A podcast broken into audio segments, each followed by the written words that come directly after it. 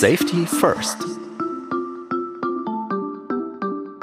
Hi, and welcome to a new episode of Safety First, TÜV Süd's podcast on cybersecurity and more. I'm Schleen Schürmann, and today's show is about a quite narrow topic, but one that affects us all sooner or later cybersecurity in medical devices. We see the market for smart and connected medical devices constantly growing. And looking into the near future, they will help a lot of people. But these devices are also storing and transmitting data about our health. So we need to take a good look at how secure they are and how we can protect our data. We have two guests on the show today Francisco Navarro, he's a cybersecurity expert for medical devices, and Nawid Sayed, he is product and sales manager for cybersecurity and data protection. Both work at TÜV Süd. Hi, Francisco. Hi, Nawid. Welcome to the show. Thank you for having us. Yes, thanks for having us. Francisco, please give us an example how a patient is confronted with the Internet of medical things already today. Let's say we have a person with a chronic disease, maybe in part treated in the hospital and at home. What does his day look like? Which devices does he use at home? Does he communicate with his uh, doctors? What are his interactions from a medical and technical point of view? At which points does he record personal data? Well, let's take, for example, a dialysis patient. A dialysis patient needs to record and to use at the same time uh, several medical devices, whether it is uh, home dialysis or it is in clinic treatment. But for example, let's take the case that a dialysis patient has uh, a home dialysis. And for these, at the moment, he will need like three specific devices. One, it will be a weight, a digital weight to record his weight before and after the treatment. Then a blood pressure monitor and the dialysis machine itself. The th- three devices will be connected to a system which will record this information and will send the data to the clinic or to the doctor that is responsible for him or her to monitor the treatment.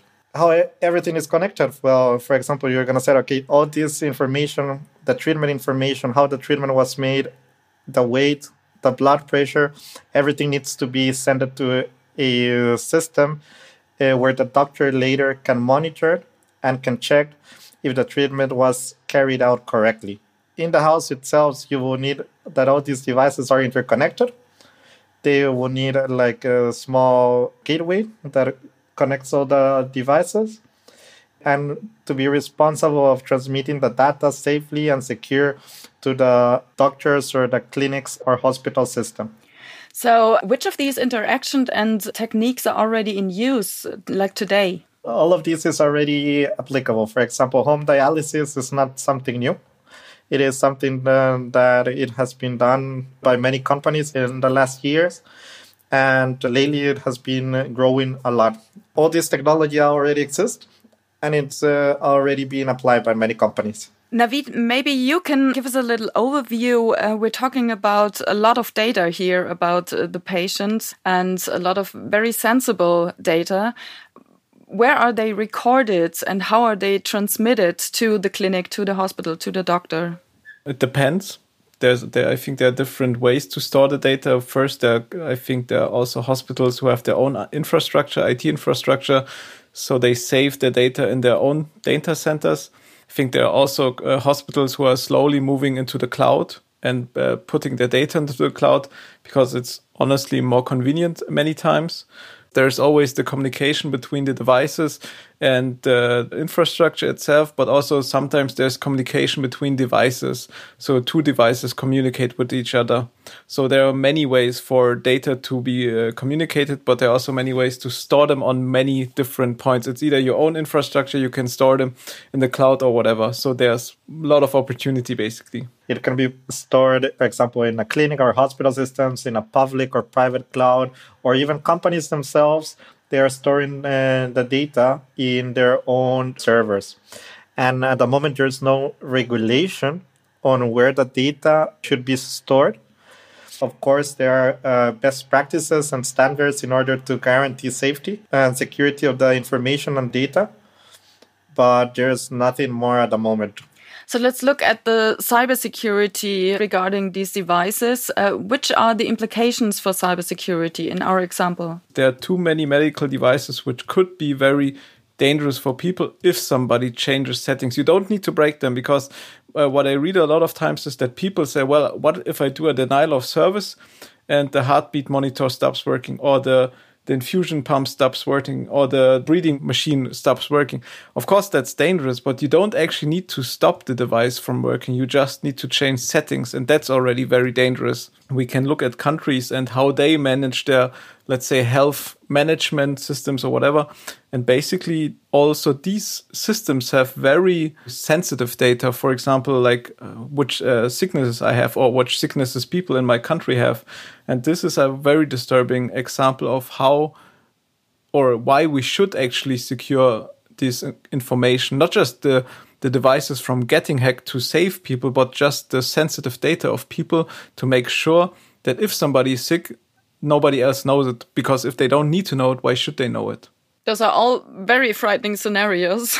but what is the level of awareness uh, for cybersecurity at uh, manufacturers and in hospitals? Hospitals have a high level of awareness. Well, there has been in the last years a lot of attacks, specifically in the hospital business, a lot of what they are called ra- ransomware attacks, where the hackers completely lock their IT systems of hospitals under the hospitals pay a certain amount so that they can use back their systems.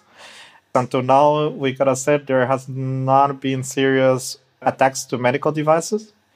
Unfortunately, the vulnerabilities found in medical devices have been uh, found at the right moment and have been patched until today. Uh, and manufacturers are working on it. No manufacturer wants to really be known as that, okay, because of the use of that de- specific device, they could get into a hospital. The investment on what it is doing, it's uh, like a hidden investment. It's like you're investing in infrastructure, you don't see the benefit of it. And, and the end manufacturers are trying to create profit and they need to invest money in cybersecurity in something that they are uh, really no one is going to see. Even though they are aware of the need, the investment is still not on par with the capabilities that the hackers could have. Of course, right now, we can't see the return of investment, or there's no reason to buy a product because of cybersecurity at the moment. In the near future, I think cybersecurity will be a reason to buy a product or so well product basic also services because if i can tell this hospital my products my medical devices are developed in a secure way and continuously checked for cybersecurity you should use them. Because i'm sure my hospital will not be hacked by a hacker because i use this secure device then it makes sense for me to buy this device. So i think in future it will be a reason to buy a product. So let's get a little more into this regulation topic. Uh, Francisco, maybe you can tell us uh, which aspects of regulation are already in place for cybersecurity in the Internet of Medical Things and which are missing from your point of view. Worldwide, there are many uh, standards uh, that are specifically made for medical devices. In USA, we have the pre-market and post-market requirements for medical devices. They uh, those are responsible in order to give guidelines to manufacturers on how the cybersecurity and lifecycle management of the medical device should be. In Canada, there is also a US Canada. In China, there's China FDA. Singapore has their own committee just for cybersecurity of medical devices. Japan is working on it. And the European Union has the MDR, the medical device regulation, was supposedly to be starting to be applied this year, but due to coronavirus, it was delayed until May uh, 2021. So there are many regulations, as you can see, worldwide. It's only that the level of detail has been uh, it's increasing with these years. As the new technology and as a push of internet, many of these regulations were done also in uh, many years ago where the internet was not that widespread or there were not so many technologies. And now the updates uh, are coming last year and this year where they are taking into consideration all these new advancements in technology. So, but uh, we, we can say there are a lot of different uh, kind of uh, regulations and uh, with different uh, levels of detail, as you said. How does this fit in a globalized market for these high tech medical devices? Everybody or every institution, even though there's no not a global agreement, they are trying to just give guidances and best practices on how to do a cybersecurity. Nobody has uh, can say that they have a right answer or a bad answer, because if not, there we would have uh, by now a global standard in order how to uh, cybersecurity at once. So there's no right or wrong, but many follow, for example, the three main principles to be confidentiality, integrity of data, and availability of data. Francisco, uh, do you think manufacturers and users view this regulation more an obstacle or as a chance? Not as an obstacle, not as a chance. They see the technology as a chance, I would say. But the regulations for them, I think it's more paperwork, and they see it like uh, more work. I don't think they see it as as an obstacle. They just see, okay, we need to uh, do more work. We need to comply with another standard. There's more process now. We need more experts. They need to invest, uh, and as I told you, they know that it's needed, but most of the companies they try to do the minimum they in order not to create a big investment because at the end nobody knows uh, what is right. You can only uh, estimate what is the level of threat that your uh, product may have. And depending on the level of threat and the level of interest that a product may uh, cause for a hacker it is how they are seeing uh, how to invest. But there's no common standard to saying okay you, this is the minimum. It is the, depending on on these factors. I will say. I think there's both of the things because um, at least the conversations I had with people who are working close with the cybersecurity departments as well, but also the project or product managers, I think there are mixed feelings. I agree, and I think they would probably also agree with Francisco that cybersecurity for now is an obstacle they have to accomplished now. There, there is extra work, there's extra paperwork.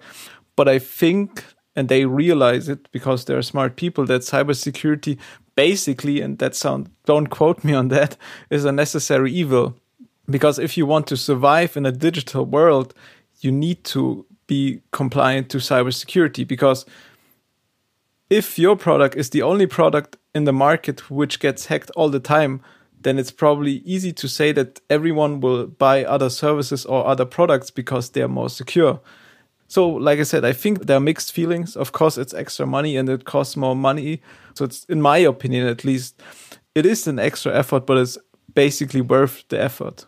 Francisco, when we get back to the big picture, uh, you told us uh, in our prep talk that there are four trends which will lead to more use of connected medical devices in the next few years. Please uh, explain these four trends again. So, I would say one is the global research constraint. For example, there's the shortage of personnel, shortage of medical equipment. and uh, one of the best example that we have had is that COVID 19 has shown the difficulties of our health uh, systems worldwide. We have seen, for example, that uh, many hospitals and many health systems in many countries worldwide were not prepared for a pandemic like we're having right now. Even the World Health Organization reports a shortage of more than 6 million healthcare workers worldwide for uh, in order to treat uh, COVID-19 and until 2030, they were reporting that there will be a shortage of almost 20 to 25 million healthcare workers. So that is one of the things that is pushing one of the trends. The second trend is the aging population. that is with the aging population comes the rise of chronic illness, heart diseases, respiratory conditions, renal conditions. And with these, there comes a push for better treatments and a push to take these treatments to patients' homes. The, the other trend is the increasing in consumer engagement. Many people or individuals are being more careful about their personal health. Many of us, I know, we're, we're using, for example, uh, digital watches or it be Apple Watch or Fitbit. We monitor how many steps we walk daily, how we uh, arrive to our 10,000 steps recommended uh, daily. How is our heart uh, rate uh, when we're doing uh, something when we're working out? And even how do we sleep? Those these devices uh, can monitor how are we sleeping how are the REM cycles and everybody is being more health conscious and the last one that i think is uh, also one of the basics is the digitalization. We have come from standalone uh, products to systems to smart products. And what we said is virtual healthcare. What everything that we are achieving today can only be done because we have the technology. Everybody of us has a smartphone. So with this it opens a lot of possibilities also and those are the four big trends that are shaping the future of digital health so the COVID-19 situation seems to drive uh, the innovation even more towards more digital processes in the field of medicine and care, just the same as in other areas. Uh, and at the same time, although there is awareness for cybersecurity, there's not always enough money to um, to get to it. So, do you think in the future uh, there will be a possibility to manage those two things together? that COVID 19 has come and pushed digitalization in uh, most of the industries. In the medical aspect, is that it is more takes more precautions at the time of implementing something or implementing a new technology. It had been uh, not widely used, but the COVID 19 came and started pushing it and pushing many of this technology into the field into being used. And as we talked at the beginning, uh, well, it was it started not to be uh, uh, regulated, or many companies are developing or launching products in market at the moment without doing any cybersecurity testing or taking into consideration that much cybersecurity because they needed to push it right uh, the quickest possible in order to to affront all the needs that we are facing but I think it is going to be coming in the next months where these companies will need to catch up to cybersecurity, make the necessary testings, make the necessary procedures in order to cover the cybersecurity. Medical companies are smart enough to know that in the coming months they will need to create patches or security patches and do the cybersecurity testing needed in order to ensure uh, data and patient safety. COVID 19 will be an accelerator for digitalization and also cybersecurity, as cybersecurity, in my opinion, is part of digitalization. And I think we already see it in both industries because I think for once, a lot of cybersecurity companies are growing right now because many companies have to now go di digital and their services or products need to be secured. Thus, they also get more projects um, of course, COVID 19 doesn't have any benefits for us. But I think uh, one thing which happened out of it is that digitalization is pushed right now. And I think, in my opinion, that's something which should have happened earlier, anyways. And just uh, COVID 19 is just accelerating it right now. So thank you very much, you both. Uh, thank you, Francisco. Thank you, Nawid, uh, for being with us on this show today. It was very interesting. Thank you. Thanks for having us in the show. Thank you. All episodes of Safety First are available at tuvsud.com slash podcast and on many podcast platforms and podcast apps. If you like Safety First, then subscribe to us. Thanks for listening. See you next time and stay safe. Safety First is produced by TÜV Süd Editorial support and audio production by Ikone Media.